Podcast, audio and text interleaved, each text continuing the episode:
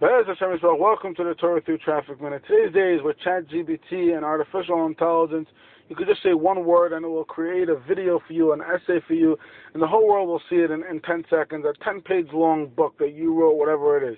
When it comes to taking in information, you can't take it in any faster than, than, than you reading it and seeing it. Like, we have books we want to read, we have information we want to know, but you can't do it too fast. Rabbi Piyan used to say on yesterday we discussed the bracha Re'evanyin. There's another bracha Atachin and Lodem Das. Hashem, you are the one that gives das to people, so please give us some. Also, very interesting wording there. Why don't we just say, give us some das, just like we say, give us, you know, health and parnasa, whatever it is. Rabbi Piyan used to say, how could you ask Hashem for das, for knowledge, when what you already have you don't use?